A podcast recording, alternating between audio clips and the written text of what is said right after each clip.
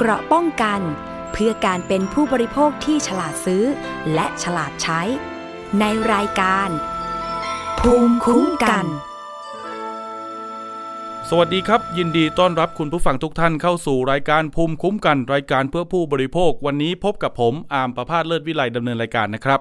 ก่อนอื่นเลยครับคุณผู้ฟังครับวันนี้มีเรื่องราวที่เกิดขึ้นเมื่อวานนี้นะครับที่เกี่ยวกับเรื่องการสัญญกรรมจนผิดพลาด แล้วส่งผลทำให้ผู้ที่เข้ารับบริการ เป็นเจ้าหญิงนิทรานอนอยู่ที่โรงพยาบาลมานานถึง 5 ปีนะครับเดี๋ยวเรามาคุยรายละเอียดเรื่องนี้ในเชิงลึกกัน ก่อนอื่นครับแนะนำช่องทางการติดตามรับฟังและดาวน์โหลดรายการกันก่อนนะครับ ที่ www.thaipbspodcast.com ครับแอปพลิเคชันไทย PBS Podcast รวมถึงติดตามฟังผ่าน SoundCloud Spotify นะครับ Facebook YouTube Twitter ชื่อเดียวกันเลยครับไทย PBS Podcast ทุกที่ทุกเวลานะครับ ฟังได้ตลอด 24 ชั่วโมงครับ ผมผ่านทางออนไลน์ รวมถึงสวัสดีคุณผู้ฟังผ่านทางสถานีวิทยุภาคีเครือข่ายของไทย PBS ด้วยนะครับ ที่ลิงก์สัญญาณและดาวน์โหลดรายการของเราไปร่วมออกอากาศ ผมอยากจะเล่าให้ทุกท่านฟังอย่างนี้ มันมีเหตุการณ์เกิดขึ้นที่สอนอสุทธิสารนะครับ มีหลากหลายผู้แทนจากหน่วยงานไม่ว่าจะเป็น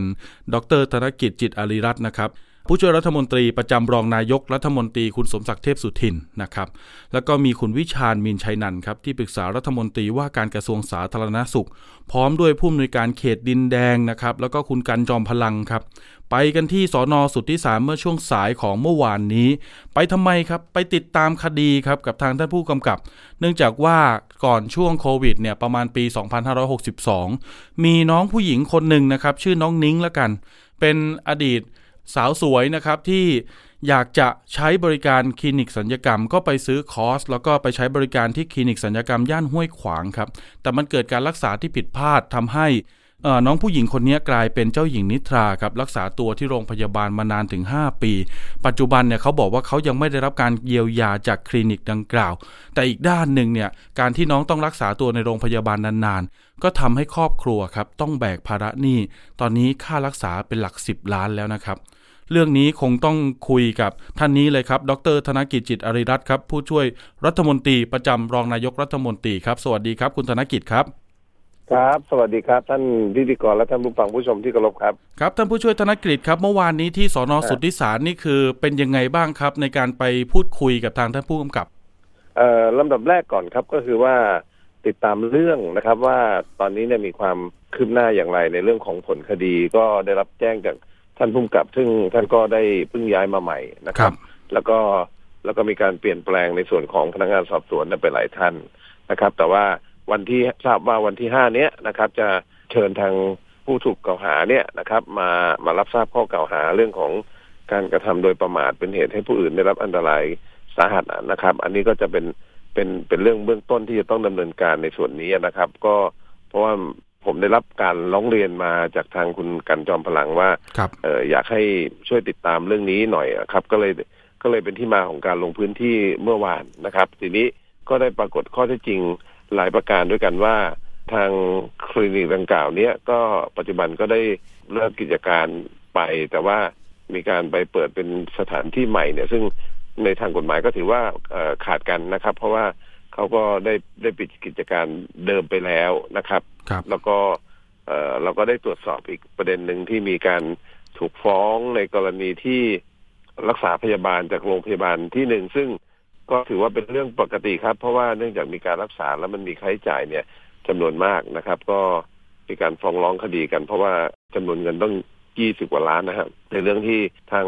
คนที่ได้รับบาดเจ็บที่ไปรักษาตัวเนี่ย จะต้องต้องชำระเงินตรงนี้ เราก็คิดว่า ผลทางตรงนี้นะครับ แต่ในอีกประเด็นหนึ่งทางทนายความของฝั่งทางผู้เสียเสียหายหรือทางน้องที่ที่ที่วันนี้เป็นเจ้าหญิงนิทาเนี่ยนะครับ ก็มีการฟ้องทางคลินิกดังกล่าวด้วยเช่นเดียวกัน ก็ศาลก็มีคำพิพากษาด้วยเช่นเดียวกันนะครับ ว่าให้ให้ชำระหนี้ดังนั้นเนี่ย ตรงนี้มันก็เลยมีประเด็นอยู่ว่าจะดูแลช่วยเหลือ เรื่องนี้เนี่ยกันอย่างไรนะครับ ก็คิดว่าในเบื้องต้นก็คงจะให้ทางเจ้าหน้าที่ตำรวจเนี่ยเขา เชิญทางต้งสองฝ่ายนะครับ มาพูดคุยเจรจากันว่าเราจะหาทางออกร่วมกันตรงนี้เนี่ยได้อย่างไรนะครับ ก็เลยคิดว่าประเด็นนี้แหละครับ ก็เป็นประเด็นที่จะจะเข้ามาช่วยเหลือ ถ้าหลังจากที่มีการเยียวยาตรงนี้เป็นที่เรียบร้อยแล้วนะครับดำเนินการเกี่ยวกับเรื่องของอการช่วยเหลือทางด้านคุ้มครอง คุ้มครองสิทธิ์จากพรบค่าตอบแทนค่าทดแทนและค่าเสียหายแก่จำเลยในคดีอาญาอันนี้เราก็จะดำเนินการเรื่องนี้ให้ครับ เพราะว่าเนื่องจากว่าที่ผ่านมายังไม่ได้มีการแจ้งข้อหาดังนั้น มันก็เลยยังไม่เข้าองค์ประกอบ ในการขอเยียวยาจากภาครัฐนะครับ ในเรื่องการรักษาพยาบาลทั้งหลายที่มีอยู่นะครับ แล้วก็ในเวลานี้ก็จะติดตามเรื่องนี้อยู่ครับ คดีนี้ทางผู้เสียหายเนี่ยไปฟ้องศาลแพ่งศาลชั้นต้นเนี่ยตัดสินให้ทางคลินิกเยียวยาจำนวน 37 ล้านบาท หลังจากนั้นไม่ว่าจะเป็นทั้งทางผู้เสียหายและทางคลินิกเองก็อุทธรณ์นะครับศาลชั้นอุทธรณ์เนี่ยท่านตัดสินว่าให้คลินิกเนี่ยเยียวยาเป็นเงิน 29 ล้านบาท อันนี้เป็นเรื่องของทางแพ่งที่มีการเรียกร้องค่าเสียหายกัน ปกติเนี่ยเท่าที่เราจะเห็นโดยทั่วไปคือ ส่วนใหญ่คดีอาญาจะต้องเดินนำหน้าไปก่อน แล้วค่อยมาว่ากันในเรื่องความเสียหายใครผิดใครถูกก็มาชดเชยในทางแพ่ง แต่คดีนี้ดูเหมือนทางแพ่งเนี่ยมันจะแซงหน้านำหน้า สำนวนคดีอาญาไปมาก ท่านผู้กำกับได้ชี้แจงไหมครับ คุณธนกิจว่าทำไมถึงล่าช้าขนาดนี้ครับ ก็ที่เรียนนี่ไงครับว่าผู้กำกับเพิ่งมาใหม่ได้ประมาณสักสามเดือนครับนะครับ แล้วก็คดีความนี้เนี่ยทางพนักงานสอบสวนเองก็มีการเปลี่ยนแปลงดังนั้น ก็เลยทำให้มีมีประเด็นตรงนี้แหละครับ แต่ว่าพอเมื่อเกิดดำเนินการในเรื่องของการ ติดตามนะครับ เราเราก็ได้ประสานก็ได้รับทราบว่าเอ่อวันที่ห้านี้แหละครับ จะเรียกเรียกทางคู่กรณีมามามารับทราบข้อกล่าวหาครับ เบื้องต้นครับนี่คือวันที่5นี้คุณธนกิจจะลงพื้นที่ไปร่วมรับฟังด้วยไหมครับ คงคงเป็นรอรอทางพนักงานสอบสวนเนี่ยครับคือผมคิดว่าเรื่องการแจ้งข้อกล่าวหา ก็คงเป็นประเด็นที่ทางเจ้าที่ต้องทำอยู่แล้วนะครับ แต่ในประเด็นของการที่จะไอเชิญโรงพยาบาลที่ตอนนี้รักษาน้องอยู่อะนะครับ คาดว่าเอ่ออยากจะเชิญมาแล้วก็ พูดคุยทำความเข้าใจเราอาจจะเป็นตัวกลางในการพูดคุยดูว่า ตรงนี้เนี่ยจะช่วยเหลือเขาได้อย่างไร เพราะว่าในทางปฏิบัติแต่ทางโรงพยาบาลก็ต้องเรียกร้องค่าเสียหายจากทางทางนี้ แต่ว่าผมได้ดูในรายละเอียดแล้วเนี่ย วันครับที่มีการส่งตัวน้องไปที่โรงพยาบาลเนี่ยนะครับ แล้วก็มีการลงลายมือชื่อในเรื่องของการผ่าตัดรักษาพยาบาลเนี่ย มันกลายไปเป็นไม่ใช่ทางญาติของทางทางน้องเขาเป็นคนเป็นคนดำเนินการกลายเป็น คลินิกเป็นผู้ดำเนินการเอง ตรงนี้แหละครับ มันเป็นประเด็นทางข้อกฎหมายว่า ใครต้องต้องเป็นผู้ที่รับผิดหรือรับรองในในส่วนเรื่องค่าใช้จ่ายที่เกิดขึ้นตรงนี้ครับ อ๋อ เพราะว่ามันมีข้อมูลว่า คนที่ส่งตัวน้องรักษานี่คือเป็นเจ้าหน้าที่ของทางคลินิก ไม่แน่ใจว่าตำแหน่งอะไร แต่ว่าในส่วนของน้องครับเนี่ยคือ ถูกศาลสั่งให้เป็นบุคคลไร้ความสามารถ ซึ่งอยู่ในความอนุบาลและปกครองของพี่ชาย ตรงนี้มันก็ก้ากึ่งใช่ไหมครับว่าทางโรงโรงพยาบาลจะเรียกร้องค่าเสียหาย หลักสิบล้านเนี่ยได้ยินว่าประมาณ 30 ล้านเลยเหรอครับท่าน ใช่ครับตัวเลขมันถึงขนาดนั้นนะครับ เพราะว่าอืมมีการรักษามายาวนานต่อเนื่อง แต่ก็ไม่ได้หมายความว่าโรงพยาบาลเขาละเลยแล้วเขาไม่รักษาต่อหรือดูแลนะครับเขายังคงรักษาและดูแลในส่วนนี้อยู่ครับ เพราะว่าครับถ้าเกิดว่าเขาไม่มีใจอยากรักษาคงไม่ให้ค้างนะเยอะขนาดนี้นะครับท่านอ๋อถูกต้องครับอืมก็ก็ต้องถือว่าก็ยังยังยังยังต้องชื่นชมโรงพยาบาลส่วนหนึ่งอยู่นะครับ เพราะว่าแต่ในทางเรื่องของค่าใช้จ่ายที่เกิดขึ้นมันก็มีความจำเป็นที่ ก็จะต้องฟ้องเอน้องแล้วก็ผู้ผู้อนุบาลเนี่ยเป็นจำเลยจำเลยที่ที่หนึ่งที่สองนะครับ แล้วก็คลินิกที่เกี่ยวข้องแต่ผมคิดว่าเรื่องนี้เนี่ยก็สามารถที่จะบังคับเอากับในส่วนของคลินิกได้นะครับ ถ้าเกิดในกรณีที่จำเลยที่หนึ่งหรือผู้อนุบาลจำเลยที่สองอะไรเนี่ยนะครับ ที่เขามีการฟ้องกันอยู่เนี่ย ยังไม่สามารถที่จะชำระเงินได้ ก็สามารถที่จะไปบังคับเอากับในส่วนอื่นได้ แต่ว่าโดยขั้นตอนมันเป็นเรื่องปกติครับ ที่จะต้องเรียกเอาจากทางผู้เสียหายที่ที่เกี่ยวข้องก่อนนะครับ แต่ว่าใน ในทางปฏิบัติเนี่ยเราก็คิดว่าเราก็จะพูดคุยกับทางทั้งสองฝ่ายซะก่อนคือทำความเข้าใจกันว่า ตรงนี้เนี่ยใครที่ต้องเป็นผู้ที่รับผิดอย่างอย่างอย่างอย่างชัดเจนเรื่องนี้ครับถามว่าความรับผิดเกิดขึ้นได้ เราทราบได้อย่างไร เราทราบได้จากผลการวินิจฉัยของทางแพทยสภาว่าเป็นการทำที่ผิดจากจรรยาบรรณแพทย์โดยชัดเจนนะครับ ซึ่งตรงนี้ครับ เพราะว่าเวลาผ่าตัดหรือการรักษาเนี่ยนอกจากมี พทย์ผู้ที่ทำการผ่าตัดแล้วเนี่ย วิสัญญีแพทย์ในที่จะต้องดูแลตั้งแต่การดมยาสลบจนถึงฟื้นเนี่ยนะครับ ตรงเนี้ยครับเป็นเรื่องที่ไม่มีเจ้าหน้าที่ดูดูแลเรื่องนี้อยู่อะครับ ต้องอธิบายกับคุณผู้ฟังนิดหนึ่งนะครับ ว่าวิสัญญีแพทย์เนี่ยก็คือจะเป็นผู้ทำหน้าที่นะครับ เกี่ยวกับการคำนวณ การจัดสูตรดมยายาสลบดมยาสลบนะครับ ว่าใช่ครับอ่าใช่จะครัทำบยังไงให้ผู้เข้ารับการผ่าตัดเนี่ย สลบในระยะเวลาที่พอเหมาะพอควรเหมาะสมแก่น้ำหนักตัวแก่ร่างกายของเขาข้อจำกัดต่างๆ แต่ละคนก็จะแตกต่างกัน ตรงนี้เห็นว่าคือสมองขาดออกซิเจน ใช่ไหมครับ จนไม่สามารถตอบสนองไม่สามารถรับรู้อะไรได้คืเลอยคืออันเนี้ยคือคือประเด็นว่าทราบจากทางพี่ชายที่เมื่อวานนี้ได้พูดคุยว่า ตอนที่เข้าไปพบน้องเนี่ยคือไม่พบว่ามีมีผู้ใดอยู่ในห้องที่น้องกำลังไม่รู้สึกตัวอยู่นะครับ ซึ่งตรงเนี้ยครับมันก็เป็นการปล่อยปละละเลยเกินไปครับ ท่านครับในส่วนของก็เลยทำให้เป็นครับเป็นเป็นที่มาของการที่ทำให้สมองขาดออกซิเจนทันทีทำให้เนื้อสมองเนี่ยเกิดความเสียหายมาก เลยทำให้การรับรู้ทั้งหลายทั้งปวงที่เกิดขึ้นเนี่ย น้องไม่สามารถรับรู้ในสิ่งเหล่านี้ได้ครับท่านครับในส่วนของการชดเชยผู้เสียหายในคดีอาญาอันนี้อาจจะต้องรอสำนวนของตำรวจ ซึ่งกรมคุ้มครองสิทธิ์รับผิดชอบ แต่ว่าในส่วนของคดีแพ่งเนี่ยศาลอุทธรณ์ท่านตัดสินมาแล้วเนี่ยตอนนี้คือยังมีการสู้ต่อไปถึงดีกาไหมครับ หรือว่าเข้าสู่ชั้นบังคับคดีเลยครับท่านครับ คือจริงๆบังคับคดีได้ตั้งแต่เบื้องต้นแหละตั้งแต่ครับชั้นศาลศาลชั้นต้นน่ะก็บังคับได้แล้วอะนะครับครับแต่เพียงว่าตรงนี้เนี่ยทางทนายความเขามีมีคนดูแลอยู่ เราก็เลยไม่ได้เข้าไปยุ่งเรื่องเรื่องเรื่องเรื่องนี้ครับแต่อาจจะแนะนำเข้าไปตั้งแต่เมื่อวานแล้วว่าถ้าบังคับคดีได้เนี่ยบังเอิญมันไปติดตรงที่ว่ามันมีทางโรงพยาบาลเนี่ยเขามีฟ้องไว้ด้วยนะครับ ดังนั้นเนี่ยก็เลยทำให้เรื่องนี้ต้องพูดคุยกันว่า จะให้ทางนี้เนี่ยเขาบังคับคดีแล้วก็ทำข้อตกลงกันไปก่อนทีนี้ เราก็ต้องดูอีกเหมือนกันว่าทางคลินิกเองเนี่ยมีทรัพย์สินหรืออะไรทั้งหลายทั้งปวงเนี่ย อยู่อยู่ด้วยมีมากน้อยแค่ไหนอย่างไรนะครับ แล้วมีการจำหน่ายจ่ายโอนไปหรือเปล่า เพราะถ้าเกิดว่ามีการจำหน่ายจ่ายโอนไปก็เท่ากับว่าเป็นการช่อโกงเจ้าหนี้อะครับ อืมเพราะว่าโดยส่วนตัวเนี่ยคืออ่าดรธนกิจก็เคยทำงานในกระทรวงยุติธรรม สมัยที่ท่านอะรองนายกสมศักดิ์เป็นรัฐมนตรีในรัฐบาลที่แล้ว แล้วก็ ได้เคยประสานงานทำงานร่วมกับทุกกรม เรื่องนี้เนี่ยถ้าเกิดว่าทางผู้เสียหายและทางทนายความติดขัดปัญหาไหนในเรื่องของการบังคับคดีเนี่ยคือยินดีเข้าไปประสานงานเลยใช่ไหมฮะโอ้ก็ตอนนี้ก็รับรับหน้าที่ประสานงานให้เรื่องนี้อยู่แล้วครับ เพราะว่าครับผมเป็น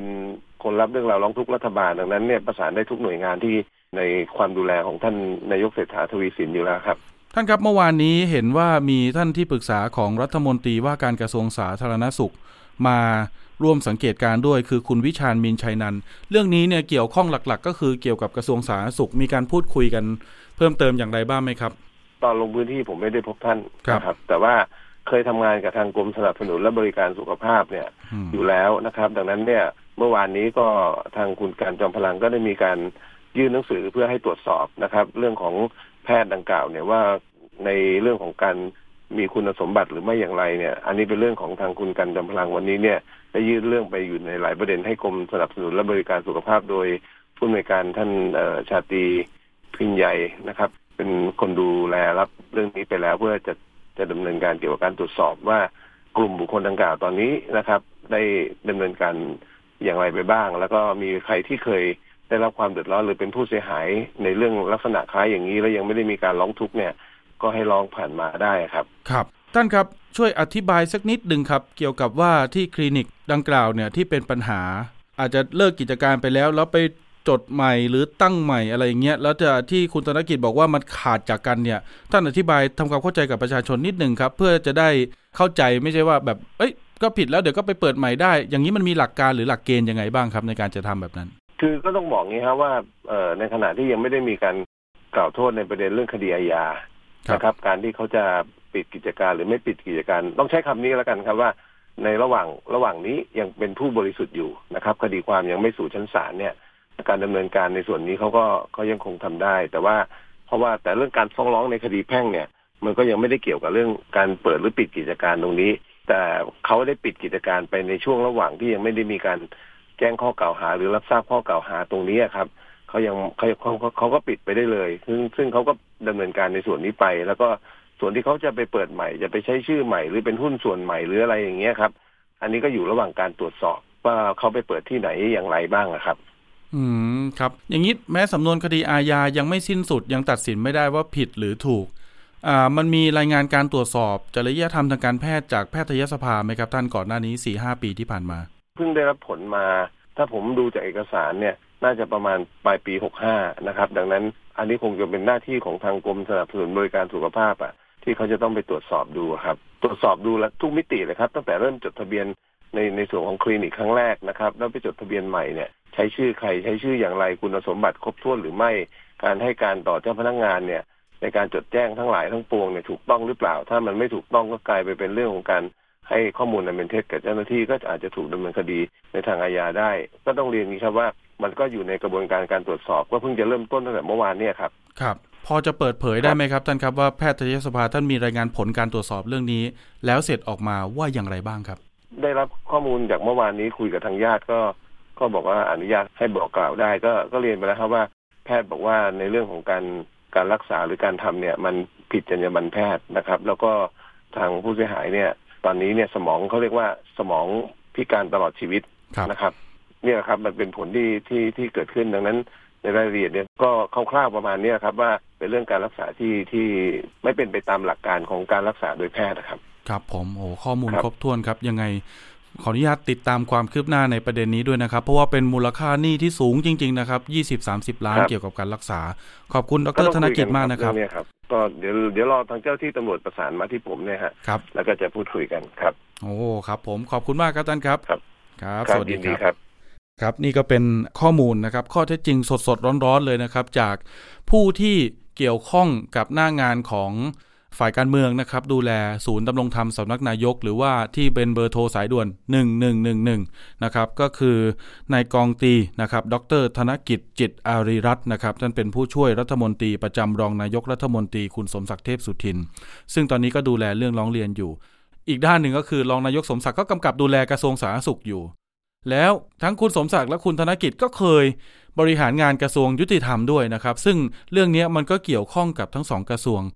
ก็คงต้องดูความคืบหน้ากันนะครับ ว่าจะเป็นไปในทิศทางไหนทางคลินิกเนี่ยถูกรายงานการตรวจสอบมาจากแพทยสภาแล้วว่า คุณหมอผู้ให้การรักษาหรือคุณหมอที่เกี่ยวข้องเนี่ยนะครับ น่าจะมีความผิดพลาดเกิดขึ้นจริง เบื้องต้นเนี่ยเท่าที่ผมดูข้อมูลก็คือ เกิดปัญหานะครับในการเรื่องวางยาสลบนะครับ จนน้องเนี่ยมีอาการที่สมองขาดออกซิเจน ไม่ตอบสนองไม่รับรู้อะไรนะครับ ต้องนอนติดเตียงแบบนี้ไปตลอดชีวิต ตอนนี้ต้องเจาะคอให้อาหารทางสายยางครับ คุณหมอต้องทำกายภาพนะครับ เพื่อให้ขยับแขนขยับกล้ามเนื้อ แล้วก็ไม่ให้เกิดเป็นแผลกดทับตรงนี้ก็ต้องเรียนตามตรงครับว่าก็ ต้องแสดงความเสียใจกับทางครอบครัวนะครับ ที่ประสบปัญหานี้เกิดขึ้น คงไม่มีใครคาดคิดหรือคาดฝันครับ จากคนที่ร่างกายปกติทำมาหากินมีอาชีพหารายได้นะครับ น้องเขาก็จริง ๆ เป็นพริตตี้นะฮะแสดงว่าก็มีความสามารถนะครับในการที่จะประชาสัมพันธ์ในการที่จะ present สินค้าหรือบริการต่างๆ เนี่ยตรงนี้รายได้ก็น่าจะไม่ใช่น้อยๆนะครับมาเจอปัญหาแบบนี้เข้าเนี่ยทำให้ครอบครัวต้องมาแบกภาระหนี้ จำนวนถึง 30 ล้านในการรักษาน้องตลอด 5 ปีที่ผ่านมา มาดูเรื่องการเยียวยากันบ้างนะครับ เขาบอกว่าทางคลินิกเนี่ยก่อนหน้านี้ก็เคยมีให้เงินมาบ้างนะครับมีการให้เงินมาบางส่วนครับ แต่ก็ไม่ได้เยอะเท่าไหร่นะครับ ช่วงแรกมีการเยียวยามาประมาณ 1 ล้านบาท แล้วจากนั้นก็เงียบหายไปครับ ชีวิตคนคนหนึ่งนะครับ ทั้งชีวิตเนี่ยน้องอายุ 27 ปีเองนะครับ มูลค่าหรืออะไรต่างๆ ที่ที่น้องจะสามารถทำงานหาเงินเลี้ยงครอบครัวได้ ก็คงคิดว่าแต่ละคนเนี่ยครอบครัวก็บอกว่ามันไม่น่าจะใช่แค่นี้นะครับ แล้วก็มีค่ารักษาต่างๆ ที่เกิดขึ้นมากมายนะครับ แต่ว่าหลังจากจ่ายเงินนั้นมาแล้วเนี่ยก้อนแรกเนี่ยทางคลินิกก็เงียบหายไป แล้วก็ปฏิเสธในเชิงว่าพวกเขาไม่ได้ทำอะไรผิด จึงมีการฟ้องร้องต่อศาลเกิดขึ้นในคดีแพ่งนะครับ ก็อย่างที่ผมได้เรียนไปว่าในครั้งแรกเนี่ยศาลท่านตัดสินให้ ชั้นต้นเนี่ยตัดสินให้ชดใช้ประมาณ 37 ล้าน ชั้นอุทธรณ์ตัดสินให้ชดใช้ 29 ล้าน ก็ถือว่าเป็นเงินมูลค่าที่สูงพอสมควร แต่ตรงนี้ก็ปฏิเสธไม่ได้ครับคุณผู้ฟังว่า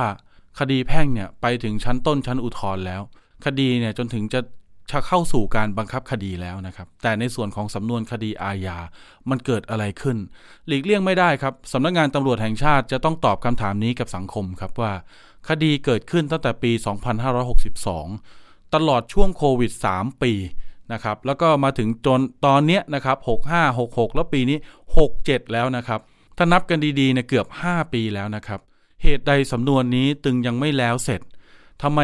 ยังไม่มีการขึ้นศาลในส่วนของคดีอาญาเพราะก็ต้องเรียนตามตรงครับว่ามันมีผลต่อความถูกผิด ต่อการที่จะเสียสิทธิ์อะไรบางอย่าง หมอที่เขาเกี่ยวข้องเนี่ยนะครับถ้าเขาไม่ถูกตัดสินว่าเป็นคดีอาญาจากที่ผมสรุปจากที่ผู้ช่วยรัฐมนตรีธนกิจให้ข้อมูลเมื่อสักครู่นี้ก็คือ ถ้าคดีอาญายังไม่ตัดสิน นั่นเท่ากับว่าเขาก็ยังมีความบริสุทธิ์อยู่ ยังไม่ถือว่ามีความผิดนะครับในทางกฎหมาย เขาก็มีสิทธิ์ที่จะไปยื่นเปิดคลินิกใหม่ได้ คุณลองนึกดูสิครับว่าถ้าเกิดเขาเปิดคลินิกใหม่ และเขาเคยมีประวัติการรักษาแบบนี้ แล้วยังต่อสู้อยู่ว่าผิดหรือถูกนะครับ แต่เบื้องต้นแพทยสภาบอกว่าทำผิดอะผิดพลาดอะนะครับ คุณจะกล้าเป็นลูกค้าไปใช้บริการสัญญกรรมที่คลินิกที่มีแพทย์ผู้ผิดพลาดตรงเนี้ยนะครับ หรือไม่ เพราะว่าสัญญกรรมนี้ก็ไม่ได้ฟรีนะครับก็ต้องเสียตังในระดับที่พอสมควรแลกกับความสวยความงาม ความสามารถของแพทย์ที่จะทำให้เราดูดีขึ้นนะครับ ตรงนี้ก็ต้องติดตามกัน ผมได้โทรศัพท์สอบถามคุณกันจอมพลังเหมือนกันนะครับ แต่ว่าวันนี้คุณกันจอมพลังเนี่ยติดลงพื้นที่นะครับ ก็รับเรื่องร้องเรียนเยอะเหมือนกันนะครับ ก็เดี๋ยวมีโอกาสก็จะอัปเดตเหมือนกันในเชิงของอภาคประชาชนนะครับที่เข้ามาช่วยเหลือรับเรื่องร้องเรียนตรงนี้ คุณกันจอมพลังจะมีข้อมูลอย่างไรบ้าง และจะติดตามเรื่องนี้กับทางสำนักงานตำรวจแห่งชาติอย่างไร ที่จะมีคำสั่งให้สอนอสุทธิสารนั้น ช่วยหน่อยครับช่วยเร่งรัดคดีหน่อยครับเกือบ 5 ปีแล้วสำนวนยังไม่ถึงศาลเลย เกราะป้องกัน เพื่อการเป็นผู้บริโภคที่ฉลาดซื้อ และฉลาดใช้ ในรายการ ภูมิคุ้มกัน เรื่องถัดไปครับคุณผู้ฟังครับ ผมอยากจะให้ติดตามเรื่องนี้กันให้ดี โดยเฉพาะผู้ที่รักษาสุขภาพนะครับ อาจจะมีการซื้ออาหารเสริมนะครับ หรือรับประทานอาหารที่เสริมสารอาหารสู่ร่างกาย อย่างเช่นพวกนมผงวิตามินหรืออะไรต่างๆ ล่าสุดเนี่ยเมื่อไม่กี่วันมานี้ตำรวจไซเบอร์ครับร่วมกับทางสำนักงานคณะกรรมการคุ้มครองผู้บริโภคหรือสคบแล้วก็สำนักงานคณะกรรมการอาหารและยาหรืออยผมพยายามจะอ่านชื่อเต็มนะ แล้วก็ตามด้วยชื่อย่อเพื่อให้คุณผู้ชม คุณผู้ฟังได้เข้าใจชื่อที่ถูกต้องนะครับ ว่าหน่วยงานเนี่ยเกี่ยวกับอะไรบ้าง เขารวมกันครับสนที่กำลังปฏิบัติการร่วมไปตรวจสอบครับ โกดังของชาวเวียดนามนะครับที่มีการลักลอบ ขายนมผงปลอมครับผ่านสื่อสังคมออนไลน์ เรื่องนี้เนี่ยมีการร้องเรียนนะครับ ผ่านไปยังสายด่วนของตำรวจไซเบอร์ 1441 แล้วก็ทางเพจ Facebook นะครับว่ามีการโพสต์ประกาศจำหน่ายอาหารประเภทนมผงครับ แล้วก็มีการโฆษณาอวดอ้างสรรพคุณของผลิตภัณฑ์ดังกล่าวทำให้เกิดความน่าเชื่อถือ ผู้บริโภคก็หลงเชื่อครับ ต่อมาเนี่ยผู้แจ้งครับได้ทำการสั่งซื้อและได้ชำระเงิน เพื่อซื้อนมผงยี่ห้อหนึ่ง แต่เมื่อรับสินค้าไปแล้วครับ พบว่าไอสินค้าดังกล่าวเนี่ยมันเป็นนมผงที่ไม่ตรงกับที่สั่งซื้อ และเป็นสินค้าที่ไม่ได้คุณภาพ ราคาก็ไม่สมเหตุสมผลครับ แม้จะมีการเก็บเงินปลายทางครับแต่ก็คิดว่าน่าจะเป็นพัสดุที่อยู่ข้างในเนี่ยมันน่าจะได้มาตรฐานนะครับเขาก็พยายามจะใช้วิธีการเก็บเงินปลายทาง แต่เมื่อจ่ายเงินไปแล้วก็อย่างว่าแหละครับ ไม่ได้แกะดูก่อน เพราะว่าทางผู้ขนส่งพัสดุเขามีกฎว่าไม่ให้แกะดังนั้นเปิดออกมาครับ เปิดชื่อกันเลย นมผงยี่ห้อ Dreamy Sure นะครับอ่ามันเป็นสินค้าที่ผู้บริโภคเขาบอกว่าเขาไม่ได้สั่งครับ แล้วก็ตรวจสอบเลขสารระบบอาหารของออยแล้วเนี่ยก็ไม่ไม่ถูกต้องนะครับ ไม่พบเลขนี้ในสารระบบ ก็เลยกลัวว่าถ้าเกิดกินไปแล้วเนี่ยเดี๋ยวอาจจะเป็นอันตรายต่อร่างกายตำรวจครับเขาพบว่ามีผู้เกี่ยวข้องนะครับ ก็มีการขายนมผงประเภทนี้นะครับ มาแล้วประมาณ 3-4 เดือน โดยการส่ง พัสดุนะครับผ่านบริษัทเอกชน พบว่ามกราคม 67 เนี่ยส่งพัสดุจำนวน 4,646 ชิ้นครับ มีการเรียกเก็บเงินปลายทางจากผู้รับโอนเข้าไปยังบัญชีธนาคารของคนไทยคนหนึ่ง เห็นไหม ชาวต่างชาติเนี่ยจะมาหลอกมาโกงเงินของคนไทยเนี่ย มันจะไม่มีทางเลยครับที่จะเป็นไปได้ถ้าคนไทยไม่ให้ความร่วมมือ ก็พบบัญชีชื่อนางสาวรุ่งฤดีครับ เป็นเงินจำนวน9ล้าน9แสน9 4 0 0 0 บาทครับคุณผู้ฟัง โอ้โห เยอะพอสมควรนะครับ แล้วหลังจากนั้นเนี่ยบัญชีของนางสาวลุ่งฤดีก็ได้มีการโอนเงินต่อไปครับ ที่บัญชีของชาวต่างชาตินะครับ เป็นคนเวียดนามนะครับ สัญชาติเวียดนามจำนวน1ล้าน3แสนกว่าบาท โอนเงินให้คนไทยชื่อนายธนเดชอีก7ล้าน5แสนกว่าบาท ในระยะเวลาใกล้เคียงกัน ตรงนี้นะครับมันก็เลยเป็นเส้นเงินนะครับโยงใยไปถึงบุคคลที่เกี่ยวข้องตำรวจเนี่ยก็ประสานท่านรัฐมนตรีประจำสำนักนายกครับ ดรพวงเพชรชุนละเอียดนะครับ แล้วก็ตำรวจไซเบอร์ก็มีทั้งระดับผู้บังคับบัญชาเลยครับ ผู้บัญชาการไปเองนะครับ ผู้การตำรวจไซเบอร์นะครับ หรือสอทสองก็ไปนะครับผู้กำกับก็ไปรวมกับเจ้าหน้าที่ออยต่างๆ ไปตรวจสอบ ก็พบว่า สถานที่ที่เกี่ยวข้องเนี่ยแบ่งออกเป็น 4 จุดครับ มีทั้งที่ปทุมธานีแล้วก็จังหวัดสมุทรสาคร จุดที่น่าสนใจมันอยู่ที่บ้านหลังหนึ่งครับ ที่คลองสามอำเภอคลองหลวงจังหวัดปทุม เป็นที่เก็บสินค้าที่ผิดกฎหมายอันนี้จำนวนมากนะครับ จากการตรวจสอบเนี่ยก็พบชายและหญิงนะครับชาวเวียดนามแสดงตนว่าเป็นผู้ดูแลบ้านก็พาตรวจค้นพบของกลางครับ เป็นอาหารเสริมประเภทนมผงนะครับ ยี่ห้อดรีมี่ชัวแล้วก็ผลิตภัณฑ์อื่นที่ผิดกฎหมายรวมจำนวนกว่า 10,000 ชิ้น ทั้งสองให้การครับว่าจำหน่ายให้บุคคลผ่านเว็บไซต์และแพลตฟอร์มต่างๆนะครับก็มีการตรวจยึดไว้แล้วก็แจ้งข้อกล่าวหาครับ เบื้องต้นเนี่ยมีความผิดฐานเป็นคนต่างด้าวเข้ามาอยู่ในเมืองไทยโดยไม่ได้รับอนุญาตนะครับและทำงานโดยไม่มีใบอนุญาตครับตามพรบคนเข้าเมืองนะครับแล้วก็มีความผิดตามพรบอาหาร พรบคุ้มครองผู้บริโภคนะครับและความผิดอื่น ส่งสพคลองหลวงดำเนินคดีตามกฎหมายครับ ส่วนอีก 3 จุดครับได้ตรวจสอบพบนางสาวลุ่งฤดี และนายธนเดชเจ้าของบัญชีนะครับตามหมายจับของศาลจังหวัดนนทบุรีครับแจ้งข้อกล่าวหาว่ามีการร่วมกันช่อโกงประชาชน โดยทุจริตหรือโดยหลอกลวงนะครับนำเข้าสู่ระบบคอมพิวเตอร์ ซึ่งข้อมูลเหล่านี้มันเป็นข้อมูลบิดเบือนหรือปลอมครับไม่ว่าจะทั้งหมดหรือบางส่วนก็ถือว่าผิดนะคุณผู้ฟังอนอกจากนี้ยังมีมีการโฆษณาคุณภาพและสรรพคุณของอาหารนะครับที่เป็นเท็จหรือเป็นการหลอกลวงให้หลงเชื่อนะครับ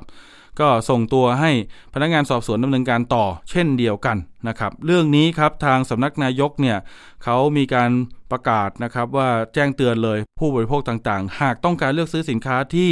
จะเอาไปกินไปใช้เนี่ยควรดูคุณประโยชน์คุณค่าทางอาหาร แล้วก็ตรวจสอบเลขสารระบบอาหารให้ชัดเจนนะครับถ้ามีในสารระบบ เอาจริงแล้วถึงมีเนี่ยก็ยังต้องตรวจสอบอีกชั้นหนึ่งนะต้องดูให้ละเอียดก็สำหรับเรื่องนี้นะครับ เป็นปฏิบัติการที่มีมูลค่าสูงพอสมควรนะคุณผู้ฟัง เพราะมันเป็นสินค้าที่มีจำนวนเป็นหมื่นชิ้นนะครับ ต้องเป็นโกดังขนาดไหนขนเข้าขนออก หลายคนเห็นก็คงจะไม่ได้คิดหรอกครับว่ามันจะเป็นสินค้าผิดกฎหมาย หรือว่าไปหลอกลวงคนอื่นอย่างไร ก็นึกว่าอาจจะเป็นโกดังสินค้านะครับที่เอามาเก็บมาสต็อกเพื่อรอส่งขาย แต่พอตรวจสอบเข้าไปลึกๆแล้วเนี่ยพบว่ามันเป็นขบวนการนะครับ นมผงนี้ก็ไม่รู้ว่าทำมาจากอะไรนะครับ ไม่แน่ใจว่ามีสารอาหารครบถ้วน หรือเสริมให้ร่างกายเราได้สารอาหาร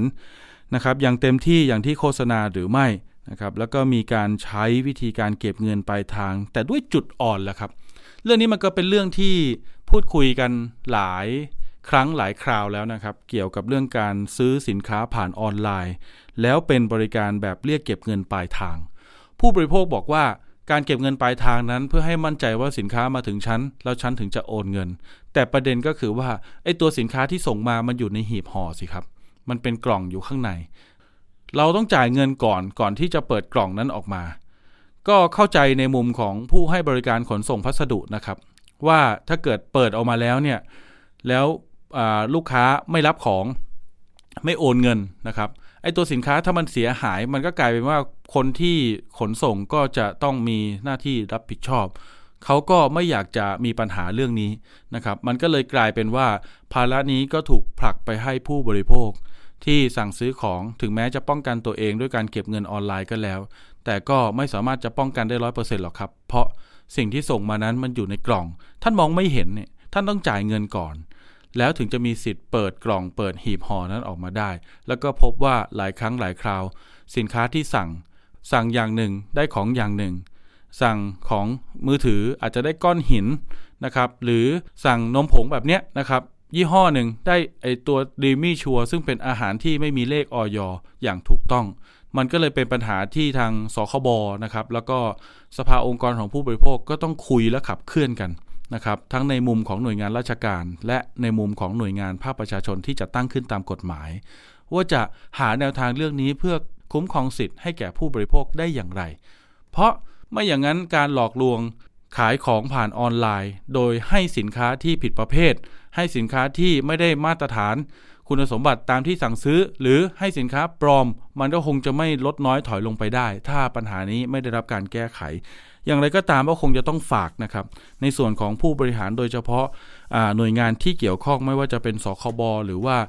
ทางหน่วยงานต่างๆสำนักนายกรัฐมนตรีก็ด้วยนะครับ ที่กำกับดูแลสคบว่าจะมีแนวทางในเรื่องของการกำหนดกฎเกณฑ์นะครับด้านกฎหมายและระเบียบที่เกี่ยวข้องเรื่องนี้อย่างไรบ้างนะครับ จริง ๆ เรื่องนี้ผมก็มีนัดหมายสัมภาษณ์นะครับ เกี่ยวกับประเด็นภารกิจในการเข้าจับกลุ่มต่างๆนะครับ กับท่านพันตำรวจเอกจักกริ ศรีโรจนากูลนะครับผู้กำกับการ 2 กองบังคับการสอท2นะครับหรือว่ากองบังคับการตำรวจสืบสวนสอบสวน อาชญากรรมทางเทคโนโลยี 2ตำรวจไซเบอร์นั่นเองนะครับแต่เนื่องจากว่าท่านติดภารกิจด่วนนะครับ ก็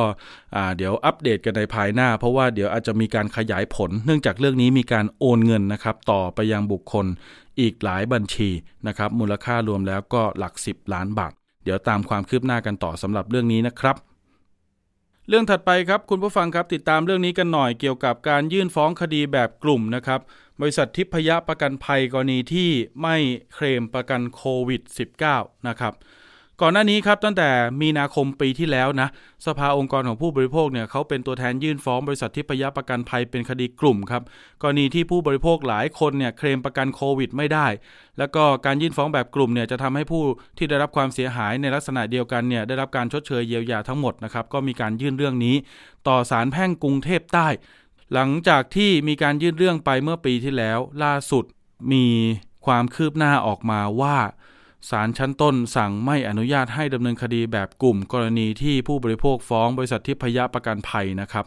จากการเคลมประกันโควิดไม่ได้ ในส่วนของสภาองค์กรของผู้บริโภคเขาก็ออกมาระบุเลยครับว่าจะเดินหน้าต่อนะครับเพื่อช่วยเหลือและคุ้มครองผู้บริโภคให้ได้รับการเยียวยาอย่างเป็นธรรม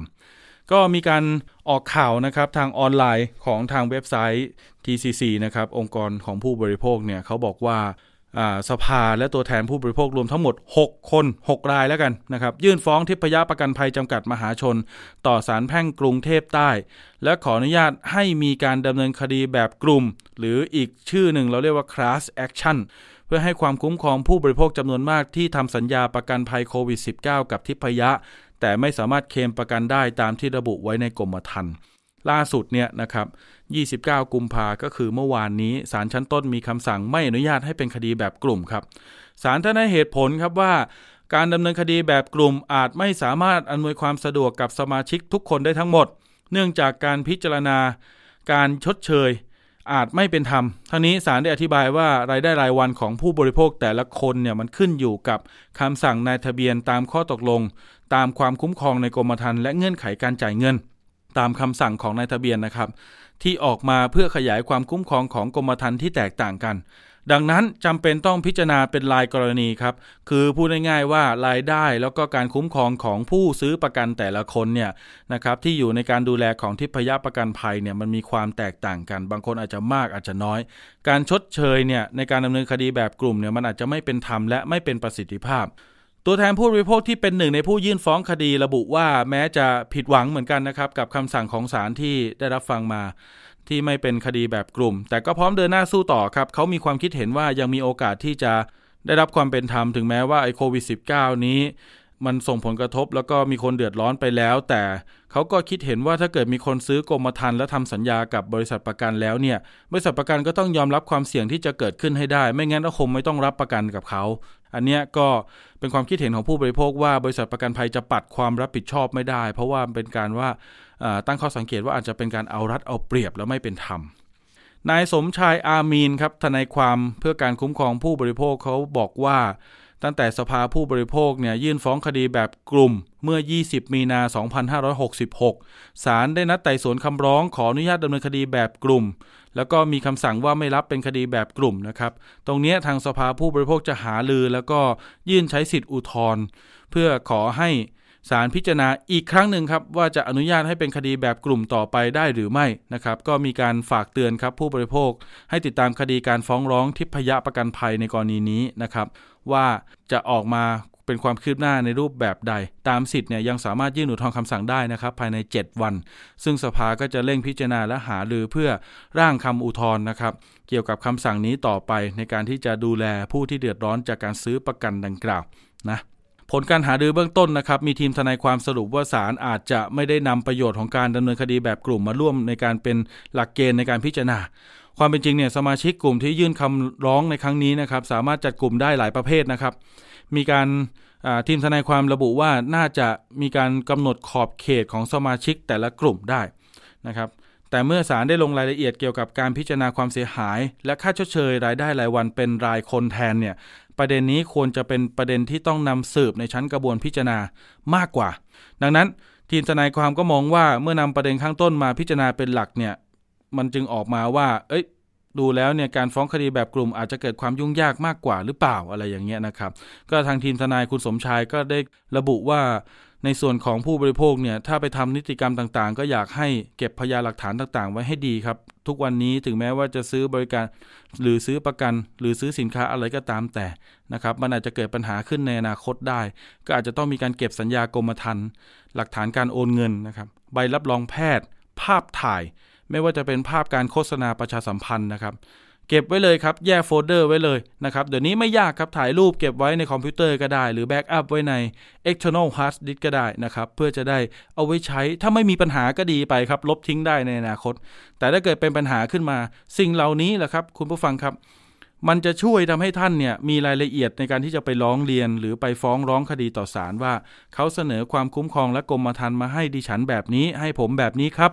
แต่เมื่อผมเกิดปัญหาตามความคุ้มครองในกรมธรรม์แล้ว ผมไปขอคุ้มครอง เขาไม่คุ้มครองผมตามที่ตกลงไว้นะครับ แล้วหลักฐานคุณคืออะไรล่ะนะครับ หลักๆเลยเนี่ยไอตัวใบกรมธรรม์เนี่ยคุณต้องมีนะนะครับไม่ว่าจะซื้อกับใครก็แล้ว แต่ซื้อโดยตรงกับบริษัท หรือซื้อผ่านเอเจนซี่ไม่ว่าจะออนไลน์หรือบุคคล จ่ายเงินแล้วเก็บใบเสร็จรับเงินไว้ และอย่าลืมถามหาใบอนุญาตกรมธรรม์ด้วยนะครับ คุณผู้ฟังครับ เรื่องนี้มีหลายคนนะครับ ยื่นเคมประกันโควิด จะไปยื่นเรื่องร้องเรียนขอเบิกเงินต่างๆ เช่น กปว เช่นอคอปพต่างๆ เนี่ยพอไม่มีใบกรมธรรม์ไปขอบริษัท เชื่อไหมครับว่าหลายครั้งหลายบริษัทเมื่อลูกค้ามีปัญหา เขาไม่ให้นะครับ ดึงเรื่องนานมากนะครับ แล้วคุณก็จะต้องไปขอคำร้องที่คอปพเพื่อให้บังคับบริษัทประกันเนี่ยส่งใบกรมธรรม์ของคุณน่ะมาให้นะครับ ซึ่งกระบวนการนี้ผมบอกเลยใช้เวลาเป็นเดือนนะครับ ฉะนั้นตอนจ่ายตังค์เนี่ยเขายังบริการคุณดีอยู่ ยังไม่มีปัญหาการขอใบกรมธรรม์ไว้หน่อยว่าเธอคุ้มครองอะไรฉันบ้าง อะไรเป็นข้อยกเว้นนะครับ เวลามีปัญหาเราจะได้รู้ได้ โดยไม่ต้องไปเสียเวลาขอคัดใหม่นะครับ เพราะหลายครั้งก็เจอเหมือนกันครับ ไม่รู้ว่าเอ๊ะผู้บริโภคบอกไม่รู้ว่าแกล้งฉันหรือเปล่า ฉันขอใบกรมธรรม์แต่ก็ไม่ให้ฉันสักทีนะครับ ต้องให้คอปพอไปบังคับมานะครับ นี่ก็คือช่องทางที่ใช้ได้แหละ มันได้แหละสุดท้ายก็ได้ใบกรมธรรม์แหละแต่อาจจะใช้เวลานานหน่อยเป็นเดือนเลยนะครับ ตรงนี้ก็ต้องรอดูกันนะครับว่าในกลุ่มลูกค้าของโควิด -19 กับที่พยาประกันภัย ที่เคมประกันโควิด ไม่ได้ ฟ้องคดีแบบกลุ่มแล้วศาลไม่อนุญาต ให้เป็นคดีแบบกลุ่มนะครับ จะมีการอุทธรณ์คำสั่งภายใน 7 วันนี้ สภาองค์กรของผู้บริโภคจะมีการร่างการ เขียนคำร้องอุทธรณ์คำสั่งของศาลชั้นต้นอย่างไรแล้วสุดท้ายแล้ว การอุทธรณ์คำสั่งจะมีผลการพิจารณาของศาลออกมาอย่างไร เดี๋ยวติดตามความคืบหน้ากัน ช่วงถัดไปครับคิดก่อนเชื่อกับดรแก้วกังสดานอัมภัยนักพิษวิทยา และพี่น้ำชนาทิพย์ไพรพงศ์วันนี้มาในตอน hypoallergenic บนฉลากเครื่องสำอางหมายถึงอะไร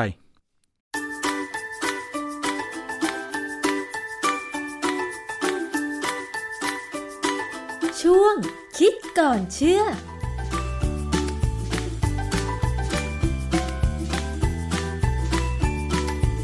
พบกับช่วงคิดก่อนเชื่อกับดรแก้วกังสดานนภัยนักพิษวิทยา และดิฉันชนาทิพไพรพงศ์ค่ะ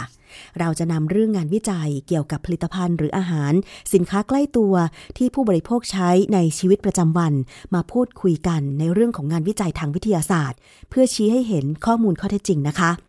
วันนี้นะคะเราจะมาพูดถึงคำคำหนึ่งค่ะ เชื่อแน่ว่าหลายคนที่ดูโฆษณาทางสื่อเนี่ยอาจจะเคยได้ยินโดยเฉพาะโฆษณาเกี่ยวกับผลิตภัณฑ์เครื่องสำอาง และเกี่ยวข้องกับผู้ที่แพ้ง่ายหรือผลิตภัณฑ์ของเด็กนะคะคำว่า hypoallergenic ซึ่งในโฆษณามักจะระบุว่า เหมาะสำหรับคนที่มีผิวแพ้ง่าย ทำให้ผู้บริโภคบางคนอาจจะเข้าใจไปว่า ถ้าใช้ผลิตภัณฑ์นี้เช่นแป้งหรือว่าครีม อาจจะทำให้เราไม่แพ้ ถ้าเกิดว่าคนนั้นเป็นโรคภูมิแพ้หรือแพ้ง่าย แต่จริง ๆ แล้วเนี่ยคำว่า hypoallergenic มันจะหมายถึงว่าไม่ทำให้ผิวแพ้ หรือไม่ทำให้คนที่เป็นภูมิแพ้เนี่ยแพ้ไปด้วยหรือเปล่า เราต้องมาฟังคำอธิบาย hypoallergenic ในทางวิทยาศาสตร์ค่ะ อาจารย์คะคำว่า hypoallergenic ที่มักจะถูกระบุบนฉลากเครื่องสำอาง และโดยเฉพาะผลิตภัณฑ์ของเด็กเนี่ยนะคะ มันมีความหมายว่าอะไรคะอาจารย์คำว่าไฮโปเนี่ยมันแปลว่าต่ำกว่า ถ้าเรามีเส้นตรงกลางอยู่เนี่ยต่ำกว่าเส้นลงไปเราเรียกว่าไฮโป ถ้าสูงกว่าเส้นตรงกลางเนี่ยเราเรียกว่าไฮเปอร์ ตรงกลางเนี่ยคือ normal ปกติค่ะ คนที่ไฮเปอร์ก็คือคนที่มีอะไรมากกว่าปกติ อย่างเช่นคนโวยวายเก่งๆเนี่ยเขาเรียกว่าไฮเปอร์ใช่ไหมแต่คนที่เงียบเงียบเงียบมากๆเงียบจนผิดปกติ อาจจะเรียกว่า hypo ก็ได้คำว่า allergenic มันแปลว่าการแพ้ที่เป็นผลเนื่องจากทางระบบภูมิคุ้มกัน ดังนั้นเนี่ยคำว่า hypoallergenic มันดูน่าจะมีความหมาย แต่ปรากฏว่ามันไม่ใช่คำที่นักภูมิคุ้มกันวิทยาบัญญัติขึ้นมานะค่ะ ในหนังสือภูมิคุ้มกันวิทยาทุกเล่มที่ผมเรียนมา หรือพยายามค้นหามาเนี่ย ไม่มีคำนี้ คือเขาไปมองคนที่ตั้งคำนี้ขึ้นมาเนี่ย ซึ่งแน่นอนว่าไม่ใช่นักภูมิคุ้มกันวิทยา ไม่ใช่นักเภสัชวิทยา หรือนักเภสัชศาสตร์เภสัชกรเนี่ยเขาคงไม่ได้เป็นคนตั้งหรอก เพราะว่ามันมันดูไม่มีความหมาย มันเป็นคำที่บอกว่าต่ำกว่าค่าเฉลี่ย หรือเล็กน้อย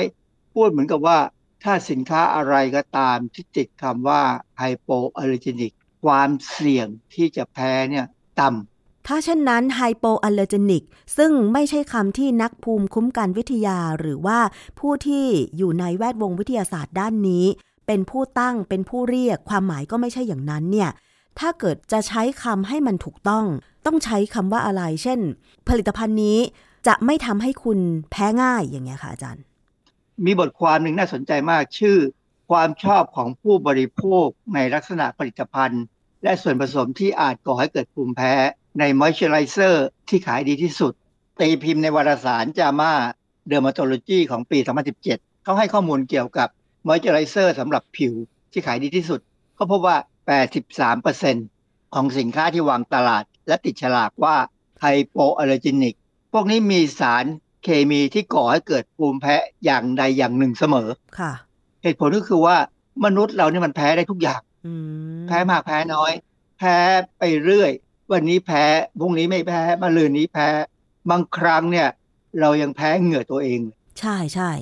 เพราะฉะนั้นถึงแม้ว่าจะมีคำว่าไฮโปอัลเลอร์เจนิกซึ่งใครก็ไม่รู้บัญญัติขึ้นมา แล้วอาจจะทำให้เราเข้าใจว่าทำให้ไม่แพ้หรือแพ้น้อย มันก็ไม่เป็นความจริงสิคะอาจารย์ ในวิกิพีเดียเนี่ยนะผมพยายามค้นดูข้อมูลเนี่ยนะเขาบอกว่าคำนี้ถูกใช้ครั้งแรกในปี 1953 เป็นเป็นแคมเปญโฆษณาเครื่องสำอาง และเป็นบริษัทที่ใหญ่มากที่ปัจจุบันยังขายอยู่เนี่ยนะความหมายที่แท้จริงเหมือนกับในโฆษณาเขาบอกว่าผู้ผลิตต้องการบอกให้ผู้บริโภคทราบว่า สินค้านี้มีโอกาสก่อให้เกิดอาการแพ้น้อยกว่าผลิตภัณฑ์อื่นอืมคุณคิดสิว่า 70 ปีที่แล้วเนี่ยการวิจงวิจัยที่จะมาแสดงว่าสินค้านี้ดีกว่าสินค้านั้นเนี่ยมันแทบจะยังไม่เป็นวิชาการหรอกนะค่ะฮะดังนั้นเนี่ยนะคำว่า hypoallergenic จึงไม่มีการควบคุมการใช้ และไม่มีการวิจัยใด ๆ ที่แสดงว่าผลิตภัณฑ์ที่มีป้ายกำกับว่า hypoallergenic นั้น มีปัญหาน้อยกว่าผลิตภัณฑ์อื่น เพราะฉะนั้นเนี่ยถึงแม้ว่าผลจะเป็นแบบนี้แต่ก็ยังคงมีการใช้คำว่าไฮโปอัลเลอร์จินิก สำหรับโฆษณามาโดยตลอดแบบนี้คือเขาไม่มีการทักท้วงหรอคะในอเมริกาเนี่ยนะฮะคือก็มีความพยายามมาแหละ เพราะว่าอเมริกาเป็นประเทศที่มีความหลากหลายนะมีความคิดมากมาย ในปี 1975 เนี่ยออยอเมริกานะพยายามคุมคำนี้ ควบคุมคำว่าไฮโปอ l ลิจินิกเนี่ยจะต้องมีเหตุมีผลมีอะไรก็ตามเนี่ย แต่ก็บริษัทใหญ่พวกเครื่องสำอางเนี่ยก็ฟ้องฟ้องศาลศาลอุทธรณ์สหรัฐอเมริกาประจำเขตโคลัมเบียคือเมืองหลวงนี่แหละ จนปี 1977 ศาลสั่งเลยว่าระเบียบต่างๆ ที่อย.ออกมาเพื่อควบคุมการใช้คำว่าไฮโปอ l ลิจินิกเนี่ยให้ยกเลิก ตั้งแต่นั้นมาอย.อเมริกาก็เหมือนยอมแพ้นะคือไม่พยายามไปยุ่งกับมัน คือถ้ามีปัญหาฟ้องร้องก็เข้าไปช่วยได้ ถ้าก็เข้าไปช่วย เราจะเห็นว่าในอเมริกาเนี่ยกฎหมายเนี่ยเขาดูแลด้วยนักกฎหมาย ซึ่งเป็นอาชีพที่มีรายได้ดีที่สุด ดังนั้นเนี่ย นักกฎหมายเก่งๆ มากๆเนี่ยจะไปอยู่บริษัทเอกชน แต่ว่าในปี 2019 เนี่ยสหภาพยุโรปเขาก็พยายามเผยแพร่เอกสารที่เกี่ยวกับเรื่องนี้แหละไฮโปอลิจินิกแต่เป็นเอกสารนั้นทำเพื่อเป็นแนวทางไม่ใช่เป็นระเบียบ ดังนั้นพอไม่ใช่ระเบียบเนี่ยเราจะไปรู้ไปทำไมเปล่าประโยชน์ แนวทางทำไม่ทำก็ได้ไม่ทำก็ได้ คือยุโรปจะพยายามทำแล้ว แต่ว่าคงทำได้แค่นี้แหละสรุปแล้วก็คือคำว่า hypoallergenic ทั้งในสหรัฐอเมริกาและสหภาพยุโรป ยังคงมีการใช้ในการโฆษณาในผลิตภัณฑ์ แล้วทำให้เข้าใจว่าแพ้น้อยอยู่ ถึงแม้ว่าอย.อเมริกาจะพยายามต่อสู้แล้วว่า มันไม่ใช่ความหมายที่เป็นอย่างนั้นจริง ๆ ใช่ไหมคะอาจารย์ ครับคือมันเป็นเรื่องที่แม้กระทั่งผู้เชี่ยวชาญด้านผิวหนังอะนะแพทย์ผิวหนังเนี่ยลองไปถามเถอะก็จะตอบไม่ได้ว่ามันเป็นยังไง และส่วนใหญ่นะแพทย์ผิวหนังก็จะตอบในลักษณะว่าแต่ละคนไม่เหมือนกันนะอืมเป็นเป็นเรื่องที่แต่ละคนไม่เหมือนกันเพราะฉะนั้นเนี่ยเวลาเขาจะโฆษณาเนี่ยก็โฆษณาไป ถ้ามีปัญหาขึ้นมา ก็ฟ้องร้องกันไปเป็นกรณีกรณีไป ผมเคยมีคนรู้จักที่ทำงานเนี่ยนะที่เป็นเขาก็ทำงานด้านการเงินเนี่ยเขาก็ไปซื้อแชมพูญี่ปุ่นยี่ห้อหนึ่งมาใช้ปรากฏว่าเขาก็แพ้นะทั้งทั้งๆที่ความจริงก็เขียนว่าไฮโปอัลเลอร์เจนิกนี่แหละ คือสินสินค้านี่ก็จะราคาแพงกว่าปกตินิดหน่อยเขาก็ไปเอาเอากดแชมพูเนี่ยแล้วก็เอาภาพถ่ายที่ตัวเองแพ้เนี่ยที่ผิวที่แชมพูมันลงมาโดนเนี่ยเข้าไปคุยกับบริษัท บริษัทก็บอกว่าก็ไปฟ้องเอาเขาก็ฟ้อง ฟ้องก็ได้รับค่าเยียวยาบ้างพอสมควรนะนะก็จบกรณีไปแต่เท่านั้นเองค่ะคือมันเป็นการแก้ปัญหากรณีใบต่อกรณีไปเลย ไม่ใช่ว่าทำเป็นเหตุการณ์ที่จะระบุดูแลมาภาพรวมใช่ไหมคะอาจารย์ เพราะฉะนั้นคำว่า hypoallergenic เนี่ยไม่สามารถรับประกันได้เลยว่า จะแพ้น้อยหรือไม่แพ้ ใครก็ได้ที่อาจจะแพ้เครื่องสำอางนั้น หรือผลิตภัณฑ์นั้นแม้ว่าจะมีการระบุว่า hypoallergenic และแบบนี้เขาจะมีการทดสอบสินค้านั้น ให้มันเป็นมาตรฐานยังไงว่า มีการระบุคำว่า hypoallergenic แล้ว มันแพ้น้อยกว่ายี่ห้ออื่น เพราะว่ามันเหมือนกับถ้ามีคำนี้แล้วสินค้านั้น เหมือนจะสามารถขึ้นราคาได้อย่างเงี้ยค่ะอาจารย์ ในทางพิพิธยาเนี่ยนะเราเคยมีความพยายามในเกี่ยวกับการทดสอบเรื่องสินค้าหลายอย่างพวกเครื่องสำอางเนี่ยที่ว่าเขามีการทดสอบโดยใช้ตาของกระต่าย คือกระต่ายเนี่ย แล้วเขาก็จะเอาสินค้าเนี่ยหยอดลงไป เพราะว่าตาที่จะไวมากดังนั้นถ้าสินค้าอะไรแพ้เนี่ย ตากระต่ายจะบวมจะแดงให้เห็น ก็เป็นกระบวนการทดสอบที่ถูกคัดค้านมากเลย สุดท้ายเนี่ยจะเห็นว่าสินค้าหลายอย่างก็จะบอกว่าสินค้านี้ไม่ผ่านการทดสอบโดยการใช้สัตว์ทดลองเคยเป็นไปอย่างนั้นเลย คนที่เขารักสัตว์เนี่ยเขาก็เห็นสงสารสัตว์นะความจริงมันเป็นเรื่องที่น่าสงสารแต่ถามว่ามันทดลองแล้วมันได้ผลไหมมันได้ผลดี ที่จะบอกเลยว่าสินค้าตัวนี้จะทำให้แพ้ไม่แพ้ คือในการทดลองบางครั้งเนี่ยเขาใช้มนุษย์ก็คือมีการใช้แขนเนี่ยควยหลัง แล้วก็จุ่มลงไปในสินค้า ซึ่งอาจจะเป็นสินค้าเลยจะเป็นแค่สารละลายเนี่ยแล้วก็ดูว่าเป็นการแพ้ไหมซึ่งอันนี้ก็ไม่ได้ท้ายเนี่ยก็มีการใช้กฎหมายมาควบคุมให้ทดสอบลำบากนะอืมเราจึงจะเห็นว่ามีสินค้าที่โฆษณาบอกว่าไม่ผ่านการทดสอบด้วยสัตว์ไม่ผ่านการทดสอบด้วยมนุษย์มาวางขาย ซึ่งอันนั้นหมายความว่าอะไร ก็หมายความว่าคุณเสี่ยงเสี่ยงเอาเอง พอเราค้นหาข้อมูลคำว่า hypoallergenic ใน Google เนี่ยก็ไปเจอเว็บไซต์หนึ่งของบริษัทหนึ่ง ซึ่งเขาเป็นโรงงานผลิตเวชสำอาง ครีมกันแดด ครีมหน้าขาว เซรั่ม ครีมรักษาสิว คือเขาผลิตเองก็ขายด้วย แล้วก็รับจ้างผลิตด้วย ในเว็บไซต์ของเขาเนี่ยนะมีบทความหนึ่งซึ่งน่าสนใจมากเรื่องนี้ เขาบอกว่าใครก็ตามที่มีผิวแพ้ง่าย หรือเรียกว่า sensitive skin เนี่ย แล้วมองหาเครื่องสำอางและสกินแคร์ที่มีป้าย hypoallergenic อยู่ ก็อาจมีโอกาสที่ต้องบอกตัวเองว่า โดนหลอกเข้าเต็มอืมๆนี่บริษัทที่ผลิตเครื่องสำอางเนี่ยบอกเลยนะว่า โอกาสโดนหลอกเนี่ยเยอะมาก ข้อมูลที่บริษัทที่เขียนเนี่ยมันก็ไปตรงกับบทความหนึ่ง เรื่องการกล่าวอ้างว่ามอยเจอไรเซอร์ที่ไม่แพ้ง่าย และปราศจากน้ำหอมมักเป็นเท็จ อันนี้เป็นบทความในเว็บไซต์ npr.org หรือ National Public Radio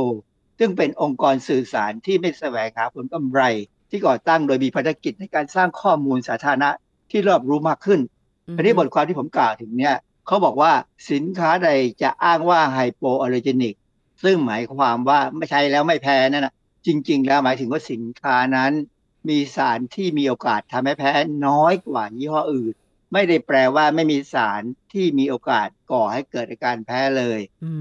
มพูดง่ายๆเขาเหมือนกับบอกว่า ถ้าสินค้าใดมาบอกว่าไม่มีโอกาสแพ้เลย คือยังไงก็ไม่แพ้เนี่ยนะหลอกลวง มุสาวาทะ เพราะฉะนั้นเราจะต้องทำความเข้าใจกันใหม่เลยนะคะ ว่าคำว่า hypoallergenic ต้องหมายความว่ามีโอกาสใช้แล้วแพ้น้อย เพราะฉะนั้นเนี่ยเราก็ต้องมาคิดใหม่ว่าทุกผลิตภัณฑ์ที่เราใช้ก็มีโอกาสแพ้ทั้งนั้น ถูกไหมฮะอาจารย์ คือเขามีคำแนะนำไงว่า ถ้าจะใช้เครื่องสำอาง น้ำหอมครีมอะไรก็ตามที่ต้องอยู่บนผิวเราเนี่ยนะเวลาไปซื้อเนี่ยให้ทดลองทาที่ท้องแขนก็ได้นะท้องแขนเราบริเวณแก้มก็ดี ทาแล้วทิ้งไว้สักสิบนาที ความจริงแล้วเนี่ยผมแนะนำเลยว่าให้พยายามทาแล้วเดินไปให้เหงื่อออกบางครั้งเนี่ยหลายครั้งเนี่ยเหงื่อเนี่ยเป็นตัวกระตุ้นทำให้เกิดอาการแพ้เมื่อใช้เครื่องสำอางนะค่ะ ถ้ามันไม่แพ้ไม่เห็นอะไรก็ ก็น่าจะลองซื้อมาใช้ดู ใช้แต่ละครั้งเนี่ย สังเกตดูว่าเราเป็นยังไงไหมมีสถานการณ์ไหนที่เป็นสิ่งแวดล้อมที่ทำให้เราจะอาจจะแพ้ได้เพราะบางครั้งเนี่ยอยู่ๆเราใช้สบู่อยู่ดีๆเนี่ยก็แพ้ขึ้นมาได้เหมือนกัน สุดท้ายเนี่ยผมต้องใช้สบู่เด็กนะ คือสบู่เด็กเนี่ยความเสี่ยงในการที่จะแพ้เนี่ยน้อยหน่อย เพราะว่าเขาใช้องค์ประกอบซึ่งดูแล้วเนี่ยมันก็ไม่น่าจะทำให้เราแพ้นัก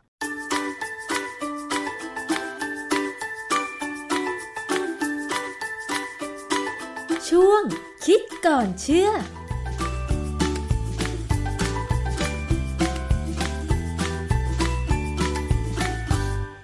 ครับคุณผู้ฟังครับวันนี้ก็ต้องใจความหลักสำคัญก็ต้องเป็นกำลังใจให้กับครอบครัวของน้องนิ้งนะครับ ที่ไปสัญญกรรมแล้วก็เกิดความผิดพลาดจนต้องกลายเป็นเจ้าหญิงนิทรา เดี๋ยวเรารอดูกันครับว่า ในส่วนของหน่วยงานที่เกี่ยวข้อง แล้วก็ทางผู้บริหารฝ่ายการเมืองจากหน่วยงานต่างๆ จะมีการ ช่วยเหลือดูแลแล้วก็ขับเคลื่อนเรื่องนี้อย่างไรนะครับ อย่างน้อยก็จะต้องมีการเยียวยาเกิดขึ้นศาลตัดสินแล้วยังไงก็แล้วแต่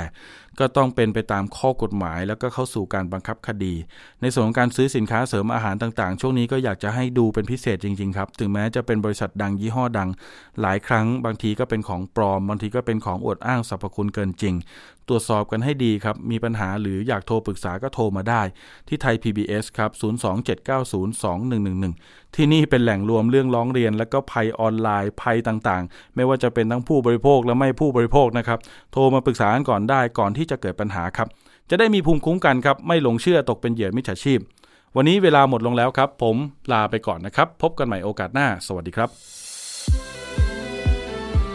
ติดตามฟังรายการได้ที่เว็บไซต์ thaipbspodcast.com และ YouTube Thai PBS Podcast ฟังทางแอปพลิเคชัน Thai PBS Podcast Spotify Google Podcast Podbean SoundCloud และ Apple Podcast กดติดตามเป็นเพื่อนกัน ทั้ง Facebook Twitter Instagram และ YouTube ไทย PBS Podcast แค่ฟัง ความคิดก็ดังขึ้น